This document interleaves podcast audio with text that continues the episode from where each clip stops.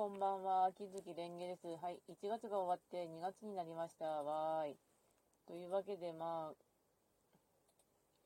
ぐだぐだとしているわけですが、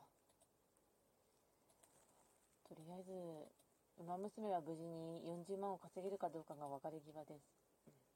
今ちょっとマルゼンスキーにブーストかけて今からハーオファルハイを起こそうと思う。まあでものんびりまったりやりたいなと思いつつも、猫の注射に、予防注射に行ってきたりとかしつつ、まあなんとか生きてます。うん。